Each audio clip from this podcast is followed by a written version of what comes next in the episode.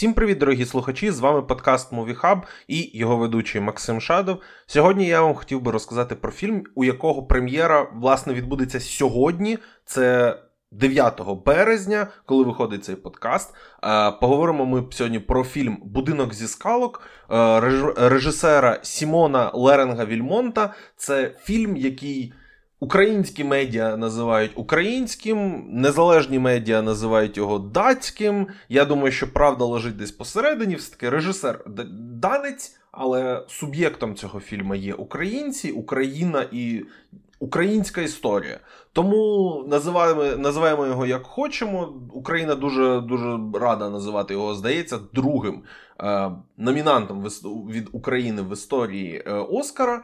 Перше була був фільм Зима у вогні, який теж не був. Українським він просто був зроблений в Україні, і от з документальним кіно насправді це дуже складно. Чи історією історією, яку висвітлює фільм, володіють люди і країна, в якій фільм цей знятий, чи володіє нею людина, яка цю історію зняла, яка все організувала, яка більшість е, там речей фінансувала, а в деяких випадках і своє життя на, на кон поставила. Тому. У мене немає якоїсь єдиної думки. Я не проти, коли цей фільм називають українським. Я не проти, якщо його називають не українським. Вікіпедія, наприклад, його називає дансько-українсько-шведським. Ну, напевно, десь десь таким він є. Є, давайте вже про фільм, не про те, а не про те, звідки він. А, Про що ж цей фільм? А, Це про. Фільм це називає дитячим будинком, інтернатом, але мені е, пощастило потрапити на сесію QA з виховательками з цього фільму, з героїнями цього фільму, е, де вони казали, що ми використовували в фільмі використовували слово е, інтернат, тому що у них немає поняття такого, як у нас центр. Центр допомоги дітям, центр. Е, вони самі сказали, що їх орган, про який це знімали, називається Центр психологічної допомоги дітям. Фільм його позиціонує як дитячий будинок, просто для того, щоб ем, трошки е, спростити подачу інформації. Що ж це за будинок? В нього потрапляють діти з неблагополучних родин. Е, вони там знаходяться від 3 до 9 місяців, після чого під час їх знаходження там е, центр активно веде спілкування з батьками цих дітей, якщо вони виходять на зв'язок, якщо вони зацікавлені в цьому спілкуванні. Е, але в більшості випадків відбувається те, що родина і батьки відмовляються від дітей, відбувається судовий процес, в ході якого їх позбавляють батьківських прав, і потім вже дітей або влаштовують в повноцінні дитячі будинки, повноцінні інтернати, або в будинки, як вони пояснювали нам на Q&A, сімейного виховання, тобто там будинок, де живе до 10 дітей, е, там родина виховує своїх біологічних дітей, а також вони беруть на опіку там, ну, до 10 дітей. Е, в цілому разом з біологічними виходить. Ну або це стандартна процедура усиновлення від е, людей, родин, одиноких людей, які хочуть ем, собі. Е, усиновити, удочерити дитину, адаптувати дитину. І от нам фільм конкретно показує чотири історії чотирьох різних дітей, як вони Е, туди потрапляють і як вони проходять е, процеси. Я так скажу. Е, я не експерт з документального кіно. Я насправді я думаю, що в своєму житті подивився менше ста документальних фільмів. Тобто я там не не вивчав документальне кіно, не дивлячись на те, що в мене в університеті була професор, яка спеціалізується якраз на режисурі, на продюсуванні документального кіно. Я не так багато про нього знаю. Я не можу сказати, що там моя оцінка тут. Я я там не бажаю, не вважаю себе експертом в ігровому кіно, а в документальному тим паче. Тому мою критику, мої якісь е, нотатки, мої якісь навіть захоплення цим фільмом, е, вважайте такою максимально фанатською реакцією, не якоюсь там суперкритичною реакцією.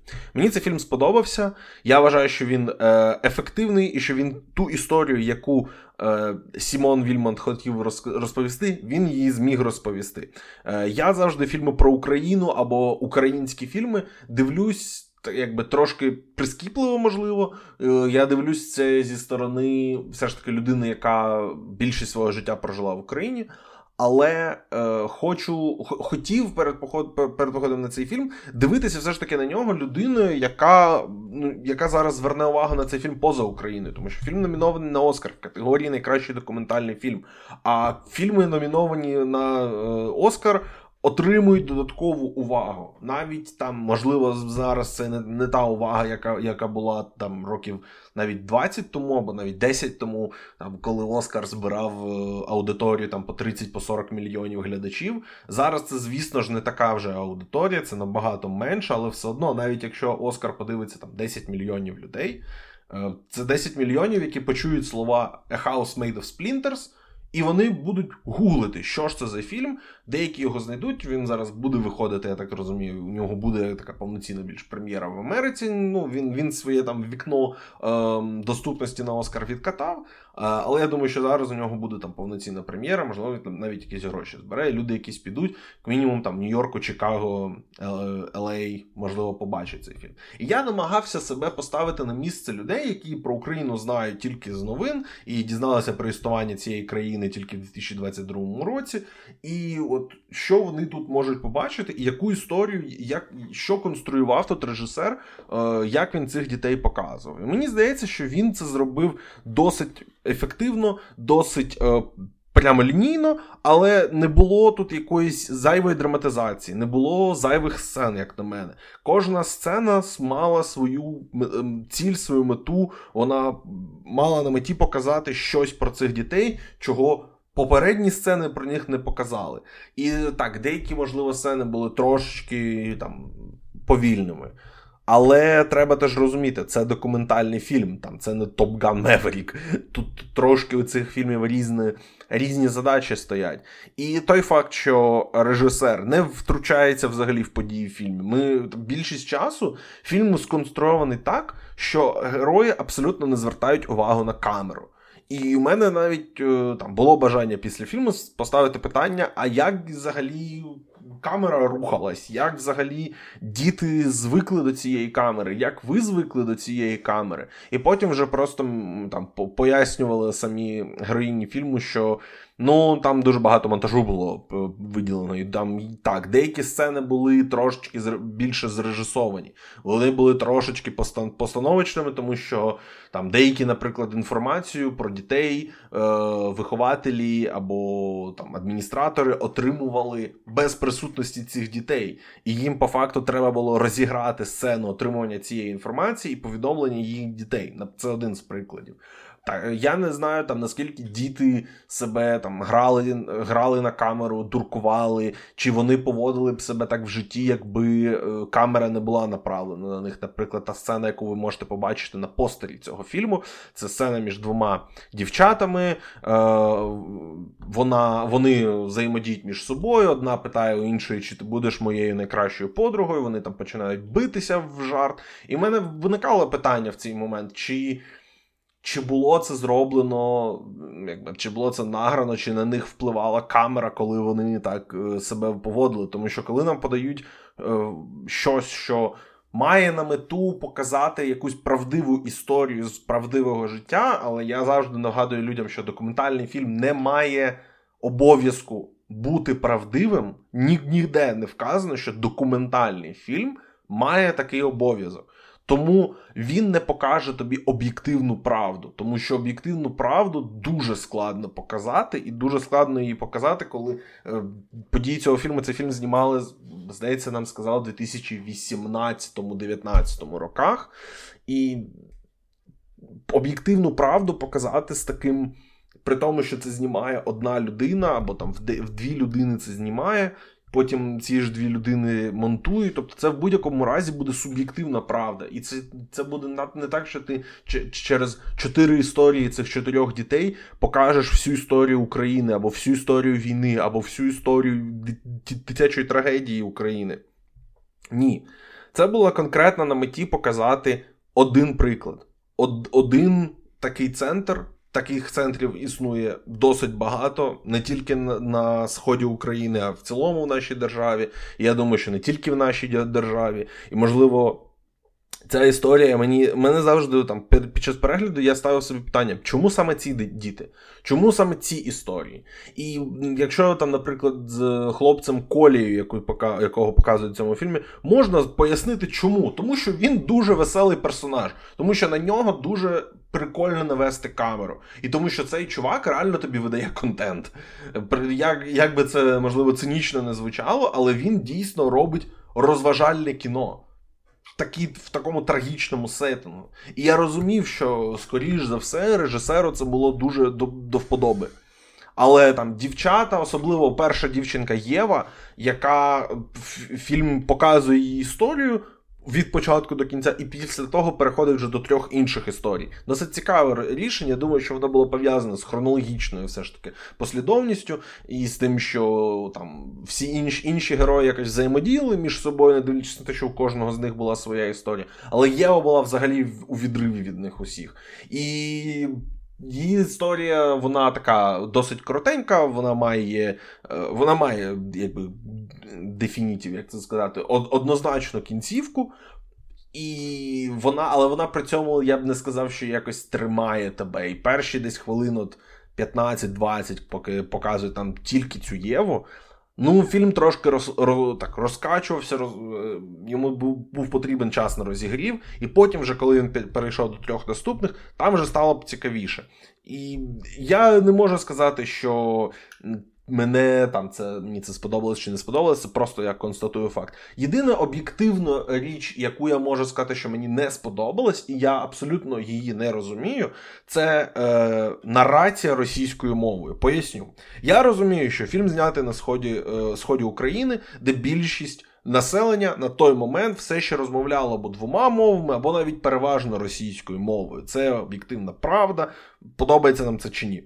Е, я не думаю, що там були якісь е, там у цих у героїнь фільму або у дітей були якісь там уявлення про там Росію чи щось таке. Е, я там про це навіть коментувати не хочу. Але у мене от було питання: фільм, перша версія цього фільму була показана героям фільму, і ще аж в здається, нам сказали, що в восени 21-го року, може навіть навесні 21-го року.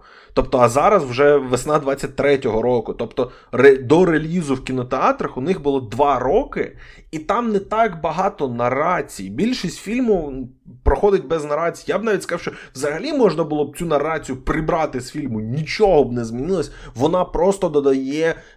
Вона навіть контексту не додає, вона трошки якби муду навіть додає. І в чому не можна було це переозвучити українською мовою, я не розумію.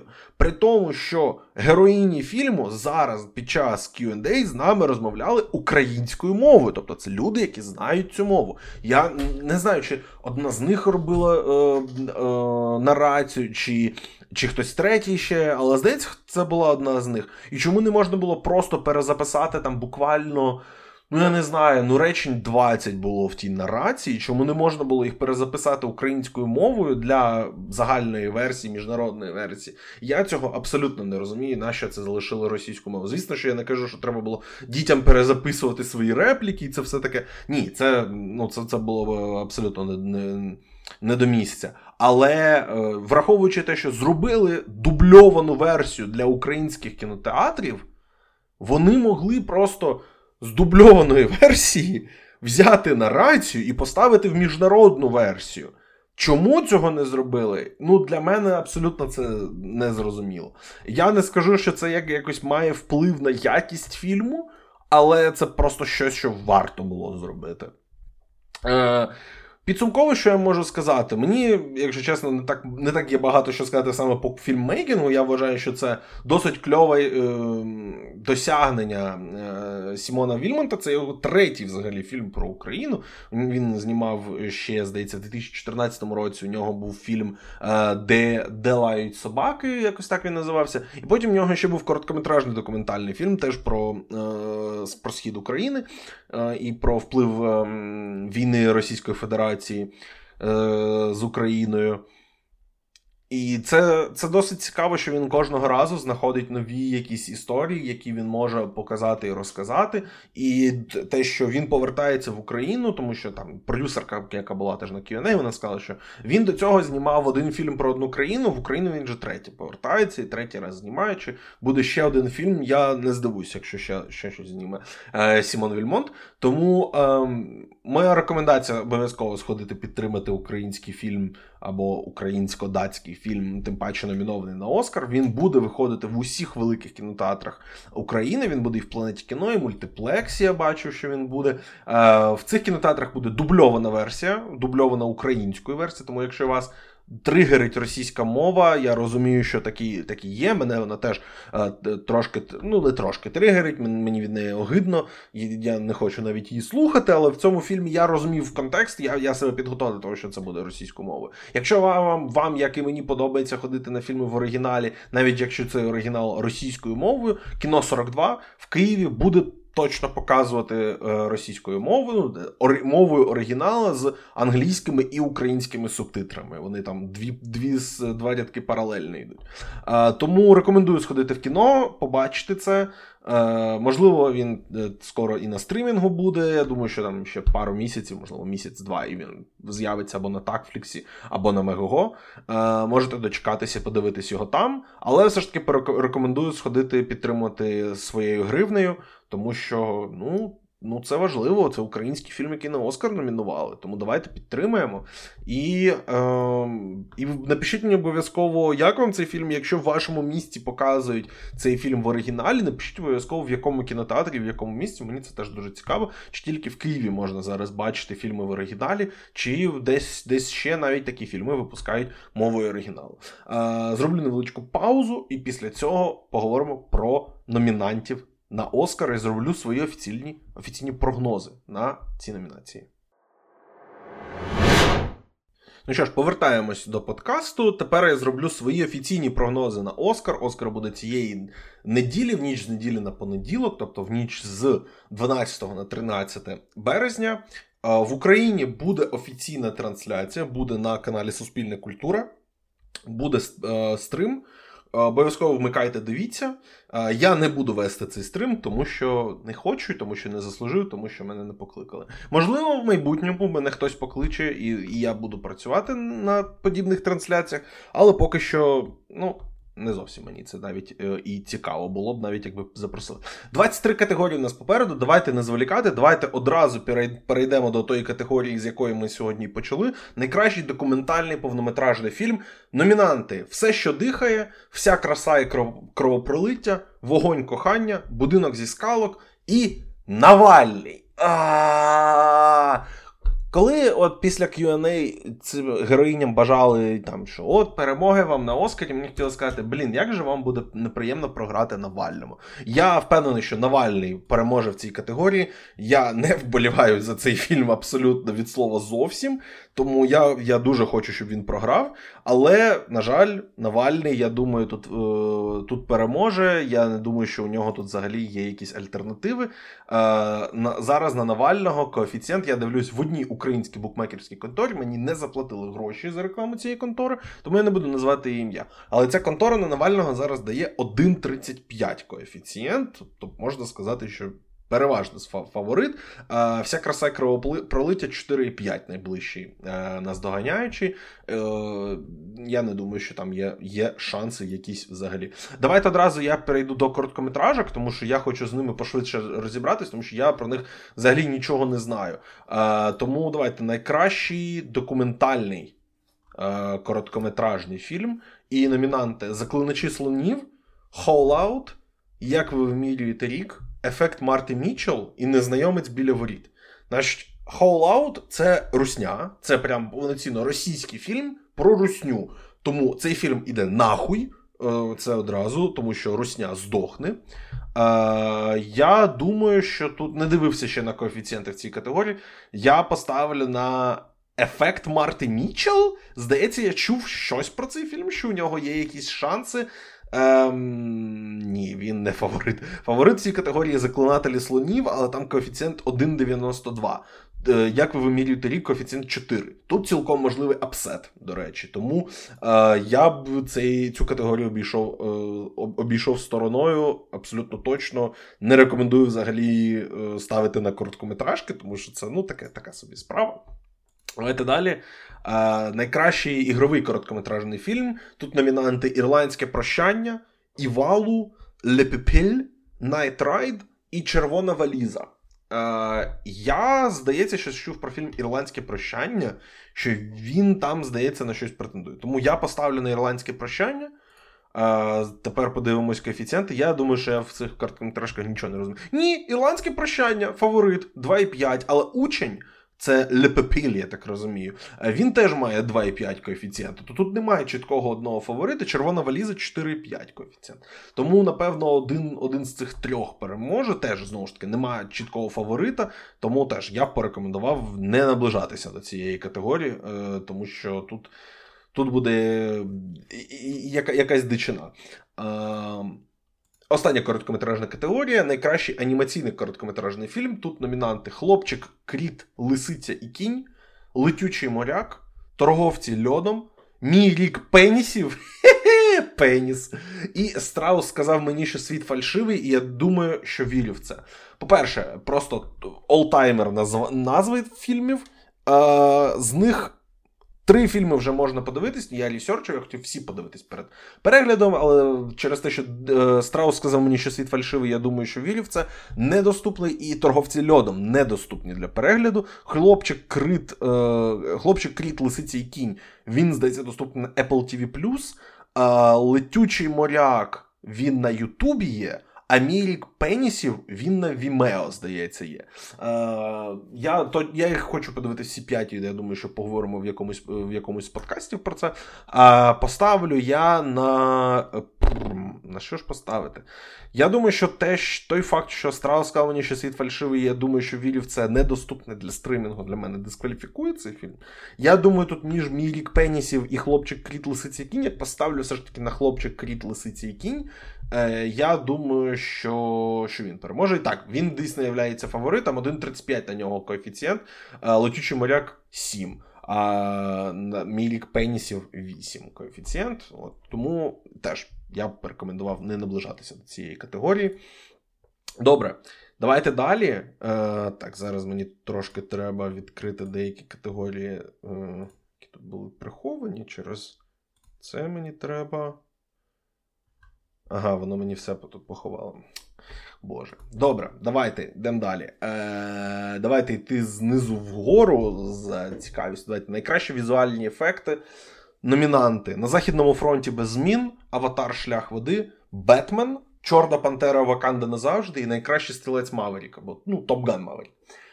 Ой, так, одразу Марвел дискваліфікований. Чи Після Квантуманії я я просто відмовляюсь вірити, що Марвел може в нормальні ефекти. Давайте так. Аватар шлях води. Я просто не бачу іншого варіанту. Я не бачу варіанту, при якому виграє якийсь фільм, крім Аватар Шлях води. Це, Цей фільм виглядає феноменально, тому я хочу дуже хочу на нього залити. Давайте. Е, Фаворит Аватар Шлях води один і один коефіцієнт на цей фільм. Тому очевидно, хто тут а, хто тут буде переможцем. Так, я теж підтримую е, тут. Не думаю, що буде апсет. Дизайн костюмів номінанти Вавилон. До речі, я забув, що Вавилона номінація в цій категорії. Чорна Пантера Ваканда назавжди, Елвіс, все завжди і водночас, і Місіс Гарріс їде до Парижу. Значить, категорії костюмів дуже часто перемагають фільми, у яких мало номінацій, або це взагалі їх єдина номінація. Тут і в гримні зачісках. І найбільш очевидний приклад це те, що фільм е, Загін самогубців не той, що нормальний, не Джеймса Гана, а той, що перша частина, той, що хіровий з Джаредом Лето. Він виграв найкращі грими зачіски свого року. Тому я не здивуюся, якщо місіс Харріс їде до Парижу, тут переможе, але просто через те, що всі інші четверо номінантів такі ну, досить сильні фільми і досить сильні костюми мають. От Вавилон теж на мене так дивиться. Вавилон у нього всього там дві номінації, здається. Е, Чи три дні. Ну, три. От я бачу, ще художник-постановщик, наче номінований. Тому, можливо, Вавилон тут і не такий вже і аутсайдер. Давайте я на Елвіса поставлю. Елвіс Елвіс це не ідеальний фільм, абсолютно. Я б не сказав навіть, що це хороший фільм, але костюми там дійсно сильні. Тому я б все ж таки поставив тут на Елвіса, але я дуже не впевнений в цій, в цьому прогнозі.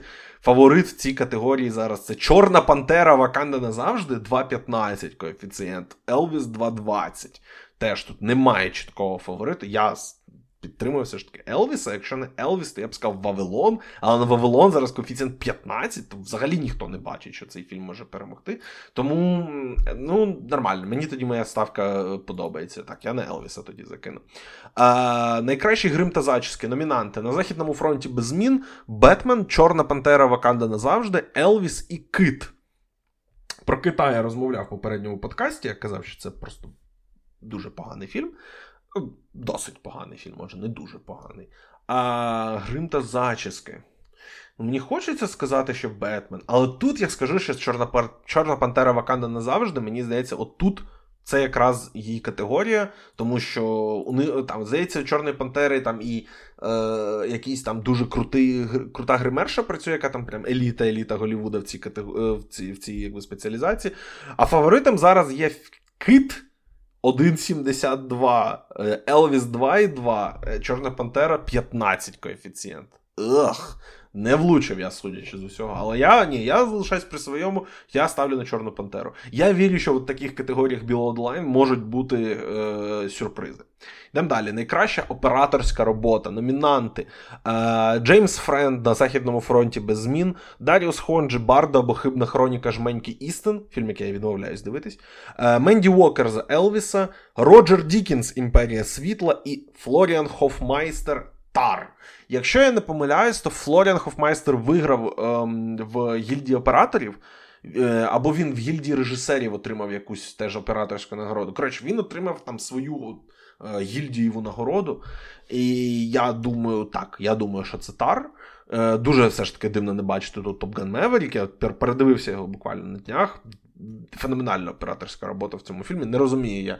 Е, ну, Бардо, ну, Даріус Хонджі і Роджер Дікінс це просто майстри справи, але ну, нехай. Я так, я підтримую Тар, я поставлю на а, Хофмайстра. А, букмекери е, бачать тут фаворитом на Західному фронті без змін. А Флоріан Хофмайстер 15 коефіцієнт. Вау!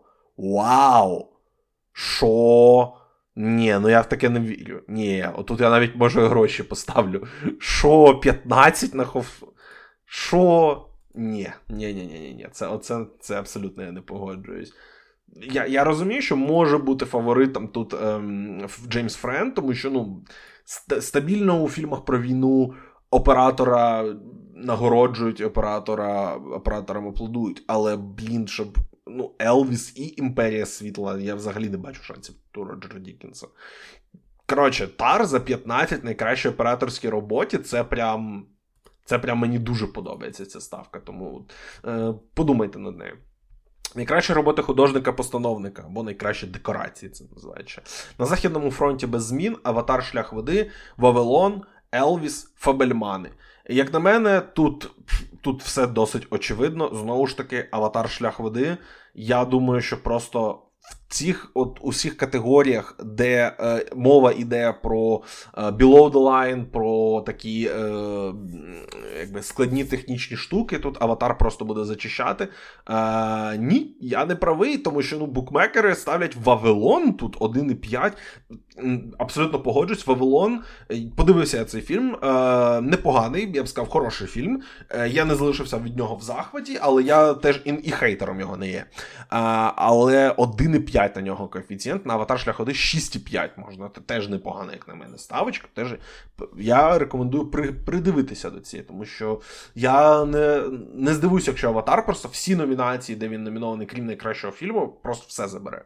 Не здивуюся такого. Теж Елвіс 4, теж попереду Аватара. Елвіс, декорації. Ну, можливо, так, напевно, напевно.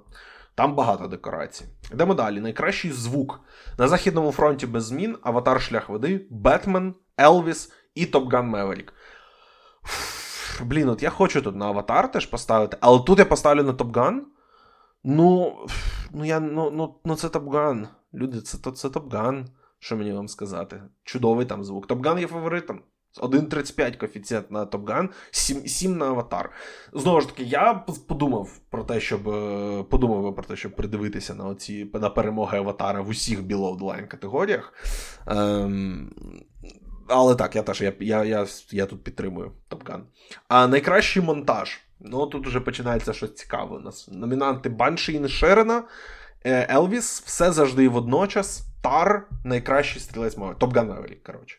Е, Все завжди і водночас.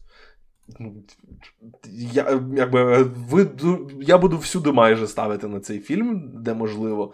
Е, Він виграв, е, здається, гільдію операт, гільдію монтажерів. Е, тому абсолютно не здивуюсь. 1,75 на все завжди водночас коефіцієнт. Top Gun Maverick 2,1, всі інші фільми більше 10. Тому я б на інші навіть не дивився. Але да, я думаю, що тут ну, той факт, що тут нема Фабельманів, наприклад, показує, що у Фабельманів, як на мене, немає абсолютно шансів на перемогу на даному етапі гонки. Тому ні, я думаю, що все завжди водночас тут переможе. Йдемо далі. Найкраща пісня до фільму. Номінанти Lift Me Up, Ріана. Чорна Пантера Ваканда назавжди. НАТО НАТО, РРР. This is a Life. Все завжди і водночас. Hold My Hand Леді Гага. Top Gun Maverick. І Аплоз. Скажи це як жінка. Дайан Уоррен. Всі, хто знають про Дайан Уоррен, всі знають, що це дуже смішно, що вона знову номінована. І знову немає шансів на перемогу. Вона, здається, таки отримує почетний, почесний Оскар. Вона, здається, досі жодного Оскара немає за найкращу пісню, але найбільше вже 10 номінацій. І тут знову, я не думаю, що всі чотири пісні мають більше шансів, ніж, ніж вона. А, Якби НАТО НАТО не переміг на глобусі, я б тут ставив на Lift Me Up. І я, можливо, навіть і поставлю на Lift Me Up. Е, Я не вважаю, що це якась там офігенна пісня Ріани, але мені здається, що просто у Ріани зараз дуже багато підтримки після Супербоулу. І той факт, що Ріана дуже-дуже рано оголосила, що вона буде на Оскарі, вона буде перформити на Оскарі. Я думаю, що можливо це схилить е, голосуючих в академії до того, щоб її підтримати. Я все ж таки зупинюсь на. Хм. Хм. Тому що ну, Наату Наату це такий це фановий вибір. Він там це теж буде live performance. Я не дивився RRR. Всі, хто дивився, кажуть, що це дуже веселий фільм. Можливо, я його колись подивлюсь. Зараз, поки бажання в мене нема дивитися трьохгодинний індійський epic екшн, комедію, драму, історичний фільм. Тому. Але. М- всі люблять РРР, всі люблять НАТО НАТО, але всі люблять Ріану. Ні, я поставлю на НАТО НАТО. Я думаю, що на, вони все зробили для того, щоб у Ріани було більше шансів. Але я поставлю на НАТО НАТО. Так, і він є фаворитом 1.35, Lift Me Up 4. Тому. Я, Якщо ви шукаєте value, тут можна поставити, якщо ви вірите, і якщо ви прям великий фанат Ріани, вам сподобався її перформанс на Супербоулі, мені сподобався її перформанс на Супербоулі, е, то я думаю, що це буде логічно і розумно поставити тут на неї, але я підтримав все ж таки фаворита НАТО НАТО е, з фільму РРР. Він, до речі, на Нетфліксі доступний. доступний. Якщо хтось не чув про цей фільм, почитайте, подивіться. Я думаю, що ви проведете час з користю. А найкраща музика до фільму. Номінанти на Західному фронті без змін. Фолькер Бер... Бертельман, Джастін Гурвіт за Вавилон, Картер Бервелл за Бадші Нешерена, Сон Люкс все завжди водночас, і Джон Вільямс Фабельмани. А, Так, давайте давайте, давайте думати. Я не думаю, що Картер Бервелл і Джон Вільямс тут насправді мають шанс. Я не думаю, що навіть все завжди водночас тут мають шанс. Як на мене, це між. Хм. Ну, Це або Гурвіц, Хм, Я я, я не див... Все, що я чув про на Західному фронті без змін, це ще те, що там винятковий саундтрек, що він там дуже крутий. Але я не дивився цей фільм, мені складно повністю якби, повністю підтримати це. М-м, Давайте, Вавилон. Вавилон, Джастін Гурвіц, я думаю, я, я думаю, що. Та, м- не знаю. Ні, я я за Гурвіца. Я за Гурвіца. А, Фаворит тут Вавилон Гурвіц, так, 1,6. А, на Західному фронті без змін 3,3. Тобто тут не такий великий розрив. А, Тому. Хм, ну, я ні, я я, я ставлю на Гурвіца. Я думаю, що це його третій Оскар буде, якщо я не помиляюсь. Тому що він виграв за La La Land. І він виграв за. Чи він вигравав за Whiplash? Хм. Хм. Не пам'ятаю. Ні, у нього один Оскар він виграв за найкращий саундтрек для Оленду. Тобто це його другий буде. Да, абсолютно заслуговує Джастін Гурвіц. Йдемо далі. Е, Найкращий до чого далі? Найкращий міжнародний художній фільм. Дуже швидко пробіжимо цю категорію. Номінанти від Німеччини на Західному фронті без змін, від Аргентини, Аргентина 1985, від Бельгії близько, від Польщі є е, Ео і від Ірландії Тиха дівчина. Е, на Західному фронті. Ну, він номінований на найкращий фільм. Я бачив, що здається, я бачив десь в українських медіа писали, що Аргентина 1985 виграє, тому що вона виграла на глобусі. Я, звісно, аплодую цій ідіотській лозіці, але тут ну абсолютно немає ні у кого шансів. Мені здається, на 1.08 на, на Західному фронті без змін. Аргентина 1985 11. Всі фільми, е, крім на Західному фронті, вище 10 коефіцієнт. На близько 35 коефіцієнт. Ну тобто, про що мова взагалі? Очевидно, що тут на Західному фронті переможе. А, Найкращий анімаційний повнометражний фільм ще одна очевидна е, категорія: Пінокіо Гільєрмо Дель Торо, Марсель Мушля в черевичках, Кіт у чоботях, два останні бажання, Морське чудовисько і Я Панда. Ой, як би я хотів, щоб я панда тут виграла. Або Марсель Мушля в черевичках. Обожнюю ці фільми. Обожнюю ці фільми. Виграє Пінокіо Гільєрмо Дель Торо. Я таки не зміг емоційно сконектитися з цим фільмом, але ну ну, ну тут не, нема про що говорити так само. Один і один на Гілі... Пінокіо Гільєрмо Дель Торо. Ну тут очевидно. Тут ну, тут нема, немає інтриги абсолютно в цій категорії. На жаль. А, Переходимо до великої семірки. Найкращий адаптований сценарій, номінанти на Західному фронті без змін, ножі наголо, скляна цибуля, жити, а, найкращий Топ Ган Меверік і говорять жінки. А, Я ненавиджу, говорять жінки, я ненавиджу цей фільм. Але сука, він фаворит. Він фаворит в цій категорії. Я не розумію як. Я, Але я не можу, ну блін, ціль цього подкасту не так, що типу, за кого я вболіваю. Я вболіваю за всіх чотирьох проти говорять жінки, а не говорять жінки виграють. Він виграв, здається, на Independent Spirit, він виграв в гільдії сценарі... сценаристів за адаптований сценарій. Тому ну, тут, тут, на жаль. Гонка, мені здається, теж закінчена. А, Говорять жінки 1,62, а на Західному фронті 2,4. Ну, трошки тут ближча гонка, ніж мені здавалося. Але я ні, я думаю, що говорять жінки Тут очевидна перемога. А, Найкращий оригінальний сценарій. Тут номінанти у нас а, Банші Неширена, всі, все завжди завжди і водночас, Фабельмани, Тар і Трикутник смутку. От я з тої категорії людей, які люблять, коли Оскари розділяють. Коли от був знаменитий Оскар Бьордмен. Ем, Готель Гранд Будапешт і е, Боже, що там було? Бойхуд.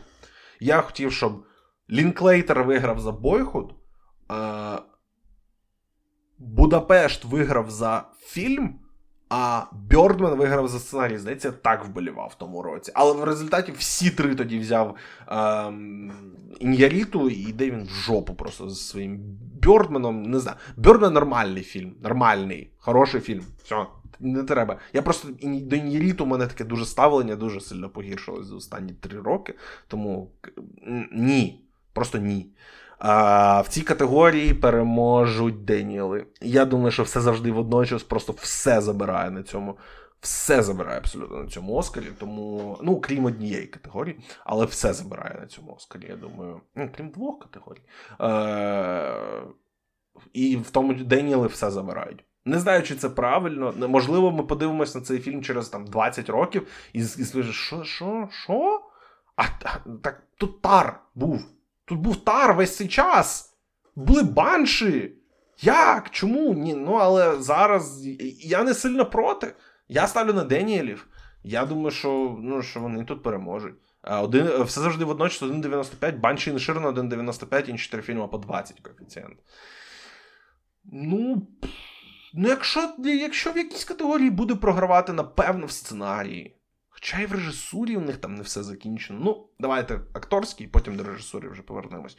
А, Найкраща чоловіча роль другого плану. Номінанти Брендан Глісон, Банші Шерона, Брайан Тайлі Генрі Міст, Джад Герш Фабельмани, Баррі Кьоган, Банші Шерона. Е, е, а чому українська Вікіпедія називає його Джонатан? Якщо він Кі Хюї Кван, коротше. Кіхі Кван все завжди водночас виграє тут 100%. Нема про що е, говорити. У мене навіть гроші поставлені на цю категорію. Е, зараз у нього 1,1 коефіцієнт на його перемогу. Очевидно, йдемо далі. Нема про що розмовляти. Найкраща жіноча роль другого плану. Тут номінантки Анджела Басет, Чорна Пантера Ваканда назавжди, Керрі Кондон, Банші Інішерена, Джеймі Лі Кертіс все завжди і водночас, Стефані Сю все завжди і водночас, і Хонг Чау Кит а, Не дивлячись на перемогу, це це єдина акторська категорія. Ну, обидві жіночі категорії можна сказати, що відкриті. Але ця категорія точно відкрита. Тут є реально три кандидатки з сильними шансами. Тому що ну, Хонг Чао, Стефані Сю, реально, дівчата, дякую, бо жінки, дякую вам за участь. Е, це, це честь бути номінованою. А, але Джеймі Лі Кертіс виграла а, е, гільдію акторів. Керрі Кондон виграла Бафту. Анджела Басет виграла, здається, вона виграла глобус. Тобто у них у всіх трьох є шанси, але там більше, якщо дивитися навіть по там преміям критиків або по преміям е, там таким якимось здається. Але Джеймі Лі Кортіс теж виграла Independent Spirit. Е, Я ставлю на Анджелу Басет. Я вважаю, що нічого не змінилось з того моменту, як вона виграла в січні перемога. Е, Джеймі Лі Кертіс на САГ просто показує підтримку акторів фільму все завжди і водночас. Але я не думаю, що ця підтримка настільки сильна, щоб вона перемогла тут. Тому. Я все ж таки, якщо обирати між двома жіночими категоріями, я навіть думаю, що у Мішель є більше шансів на перемогу в своїй жіночій категорії, в своїй акторській категорії, ніж тут. Але е, Ну, я не я не можу казати, що Джеймілі Кертіс не має шансів, тому що ну, вона виграла декілька нагород за цю роль. То, Але все ж таки я залишаюсь при при своїх, при своїй ставці, яку я зробив десь 3-4 тижні тому, коли я поставив на Анджело Басет. І я думаю, що Анджела Басет переможе і нічого не змінилось тут. Йдемо далі. Найкраща жіноча роль. Тут номінантки Кейт Бланшет Тар, Мішель Єо все завжди водночас, Андреа Райсбора заради Леслі, Анна Де Армас Білявка і Мішель Вільямс Фабельмане. Давайте про трьох забудемо одразу. Тут треба говорити тільки про Бланшет. А, я забув сказати, що жіноча роль другого плану. Там фаворитка Басет, зараз на неї коефіцієнт 2,1. А на Керрі Кондон і Джеймі Лі Кертіс 3,2 обидвох коефіцієнти. Тому Ну, думайте, коротше, думайте. А, Тут на Кейт Бланшет і на Мішель Єо обох коефіцієнт 1,95, на Андреа Райсбера 13, на інших двох по 30. Е, Але треба тут говорити тільки про Бланшет і про Єо. Тому що Бланшет бере, брала все все по сезону до того моменту, поки вона не перестала це робити. Єо виграла SAG, Єо виграла Independent Spirit, е, і все йде до того, що вона може і Оскар взяти. І я думаю, що. Всі обожнюють все все завжди і водночас. Академія обожнює цей фільм. Академія його хоче нагородити. Академія хоче дати йому просто все, все, що є у них. Е, Чи вони готові тут прокинути бланшет? Тому що бланшет це так. ну, Скорсезе обожнює цей перформанс. Люди просто теж люди люблять все завжди водночас. Люди поважають тар, люди поважають цей перформанс те, чого досягла Бланшет на екрані в цьому фільмі, це не можна не, не можна цього в неї забрати. Це дійсно видатна робота. І, і Мішель Єо видала видатну роботу. Мені хотілося б, щоб вони обидві перемогли, але в різні роки там. Я навіть не пам'ятаю, хто виграв минулого року найкращу жіночу роль. Я нічого не пам'ятаю з минулорічного Оскара. Сподіваюся, що ви розумієте. Я думаю, що ви теж нічого не пам'ятаєте. А, Я гроші поставив на Кейт Бланшет. Е, я трошки злюсь, що коефіцієнт, який я ставив, це був він нижчий, ніж 1,95. Я здається, на 1,5 навіть закинув, чи на 1,6. Е, Але я я, я залишаюсь при своїх Кейт Бланшет. Я думаю, що переможе. Е, третій Оскар для неї, маестро. Я не знаю, чи Мішель Єо буде ще один шанс виграти Оскар. Я сподіваюся, що буде. І я сподіваюся, що коли вона буде знову претендувати на Оскар. Е, про це згадають, е, люди згадають про цю гонку, і якщо вона в ній програє, то люди якось їй там докинуть е, балів за той перформанс. Навіть якщо це буде несправедливо. Я сподіваюся, що так воно і буде настільки сильно. Я за неї топлю. А найкраща чоловіча роль. Тут номінанти Брендан Фрейзер Кит, Колін Фаррел Банші Інішерена, Остін Батлер Елвіс, Пол Мескал після сонця і Білл Наї Жити. Е, Білл Наї шансів немає, Пол Мескал шансів немає. Е, Колін Фаррел, це була трійка до, я думаю, десь ну, до середини лютого це була трійка. Колін Фаррел з неї відвалився. Брендан Фрейзер виграв САГ, Брендан Фрейзер виграв Independent Spirit, е, Остін Батлер виграв е, Глобус. І Фаррел теж виграв Глобус. Але чомусь перемога Батлера більш цінується в цьому сезоні, ніж перемога Фаррела е, на глобусі, я маю на увазі. Е, я поставив на Остіна Батлера, коли він. Я не пам'ятаю на який коефіцієнт, але там точно було більше двох. Я все ще вважаю, що Остін Батлер переможе. Я думаю, що Брендона Фрейзера просто підтримує дуже специфічна група людей в академії, і через це він виграє на САГ, і через це він виграє на Е, там Independent Spirit. Я думаю, що його Остіна Батлера дуже підтримує стара академія. Я думаю, що і, і ця стара академія все ще має велику силу, і я думаю, що вона згуртується, і тут переможе Остін Батлер, дивлячись на те, що він не є фаворитом. 2,5 на нього зараз коефіцієнт. Я думаю, що він тут переможе. Я не не знаю, мені не сподобався Кит, мені не сподобався Елвіс. Я б хотів, щоб переміг Фаррел з цих трьох. Ну, але якщо вибирати з двох, то Батлер це точно було точно найкраще, що було в Елвісі. І Фрейзер це, напевно, те, що було найкраще в Киті, але у Фрейзера був Хонг, була Хонг Чау. А у Батлера був Том Генкс в одному з найгірших перформансів його кар'єри. Можливо, це не аргумент, і це слабенький аргумент, але це для мене це аргумент. І те, що Фрейзер на собі тягнув, ну, по факту, таку п'єсу, а Батлер тягнув на собі масштабний байопік, теж для мене має значення. Тому я тут підтримую Остіна Батлера, і я вважаю, що стара академія за нього теж впишеться, і він, і він тут переможе. Найкраща режисура.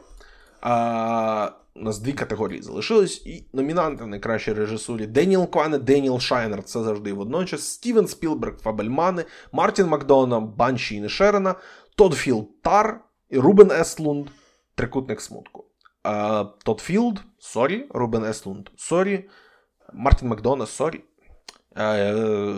Тут або Спілберг, або Деніели. Деніели? Ну, Деніел, ну то що все завжди водночас все забирає. Я знаю, що є фанати Фабельманів. Я знаю, що, напевно, Спілберг заслуговує це його, напевно, третій Оскар буде за режисуру, чи другий. Я от зараз намагаюся згадати, чи він. Бо він вигравав за список Шиндлера, чи він вигравав ще один Оскар. 99-му е, він вигравав. Ага. А що було в 99-му? Що це за фільм? Хм. Який фільм? Стівен Спілберг, Оскар Вінс. Краще режисер. Це AI, чи що це за фільм? Чи це Saving Private Ryan? Боже. Ото, ото я дід нічого не знаю. 99. Врятувати рядового грання. Да, Боже. Ви, напевно, слухаєте цей подкаст і кричите на мене. Да, Звісно, це врятувати рядового грання. Можливо, Спілберг заслуговує третій Оскар, можливо, але я думаю, що Академія просто повністю на стороні Деніелів. Вони виграли е, виграли режисурську е, гільдію, і я думаю, що все йде до того, що вони свіпнуть і всі три візьмуть. Я не знаю, чи це правильно, чи ні я обожнюю все завжди водночас, тому я не сильно проти. Просто трошки фанати фільму завжди водночас задовбали. Тому е, Деніели, да, і, і мене задовбав цей пуш, е, як це називається, коли, е, коли. Щось починає дуже багато вигравати, у цього одразу з'являється багато гейтерів. Тому що як це так? Фільм виграє багато Оскарів, треба треба одразу його пустити на землю, тому що він не настільки гарний, як щось там. А, Ну, окей. Все завжди водночас це чудовий фільм. І в мене немає іншої е, відповіді цим людям. 1,2 на Деніелів зараз коефіцієнт. Я думаю, що тут гонка завершена, і вони вони отримують свої Оскари. Найкращий фільм. Номінанти. На Західному фронті без змін. Аватар Шлях води. Банші і Нешерена. Елвіс. Все завжди і водночас. Фабельмани. Тар. Топ Ган Меверік. Трикутник смутку. Говорять жінки. А, Це завжди водночас. Ну, один на один. Один і 16 коефіцієнт на цей фільм. Все завжди водночас, що мені сказати. Е, Найближчий переслідувач це е, Банші Нешерна 10. На Західному фронті без змін 10. Е, Фабельмани 20. Ну, тут тут, тут взагалі все закрито. Вони взяли. Е, вони взяли SAG, вони взяли PGA, е, продюсерську гільдію Америки, вони взяли DGA, режисерську гільдію е, Америки, вони взяли WGA гільдію сценаристів, вони взяли гільдію монтажерів, вони просто вони взяли Independent Spirit, вони все, що треба було, все, що можна було взяти по сезону, окрім Золотого Глобусу, здається, чи вони теж взяли глобус за найкращу комедію? Цього я не пам'ятаю. Вони все взяли. Тому все йде до того. Останній раз такий абсолютно тотальний sweep, тотальна домінація була, коли третя частина Володаря Перснів перемагала. Чи цей фільм кращий, ніж третя частина Володаря Перснів? Ні, навряд.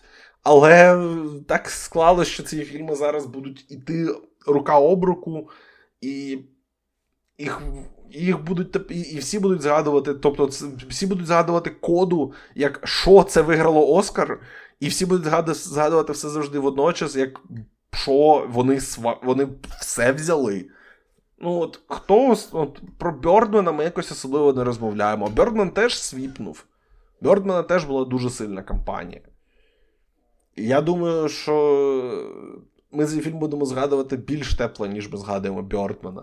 Ем, Але я я розумію, що це не ідеальний фільм. Я розумію, що він не для всіх. Я розумію, що є люди, які абсолютно не розуміють, чому цей фільм виграє стільки всього. І вони дивляться там на себе або дивляться на кіноіндустрію. Чому вони вирішили нагородити саме цей фільм, саме зараз, саме, саме так. У мене немає відповіді на це питання. Я тут просто прогноз, який я вам роблю. Е, приходьте, будь ласка, е, дивитись Оскар на Суспільному е, в ніч з 12 на 13. Підтримайте трансляцію. Я точно буду спілкуватися з людьми, які не будуть спати. Якщо я прийду дивитися, я ще остаточно не вирішив. Скоріше за все, я буду, але я ще остаточно не вирішив. Приходьте, якщо що, у нас кіночат, кіночат Movie Hub в Телеграмі. Посилання я залишив в, в описі цього подкасту. Приходьте, давайте спілкуватись, давайте е, робити ставочки. Кажіть, е, за кого ви вболіваєте, чи я правий, чи я не правий, скільки я вгадав. І потім дізнаємось після після церемонії, наскільки гарно я е, роблю прогнозики. На цьому все. Дякую, що слухали цей подкаст. Обов'язково підписуйтесь на MovieHub. Я там в останні декілька днів спробував його там додати теж на нові сервіси. Якщо ви слухаєте подкасти на якомусь основному сервісі, а заради мовіхабу користуєтесь якимсь іншим, дайте мені знати, чому там мовіхаба нема на тому сервісі, де ви зазвичай слухаєте подкасти. Я його туди додам, якщо є така у мене можливість.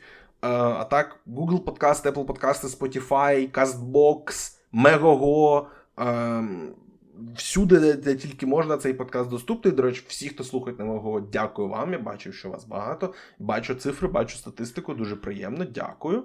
Е, І е, сподіваюся, ви теж додастесь до нашого кіночату, і і ми будемо там разом кайфувати. Е, на цьому все. О, по, на, Наступний раз почуємось вже е, після Оскару. І я думаю, що подкаст результатами і з виставками по Оскару вийде десь через дві години після закінчення церемонії. А на цьому в мене все. Ем, гарного вам всього. Е, будьте здорові, будьте в безпеці. Слава Україні!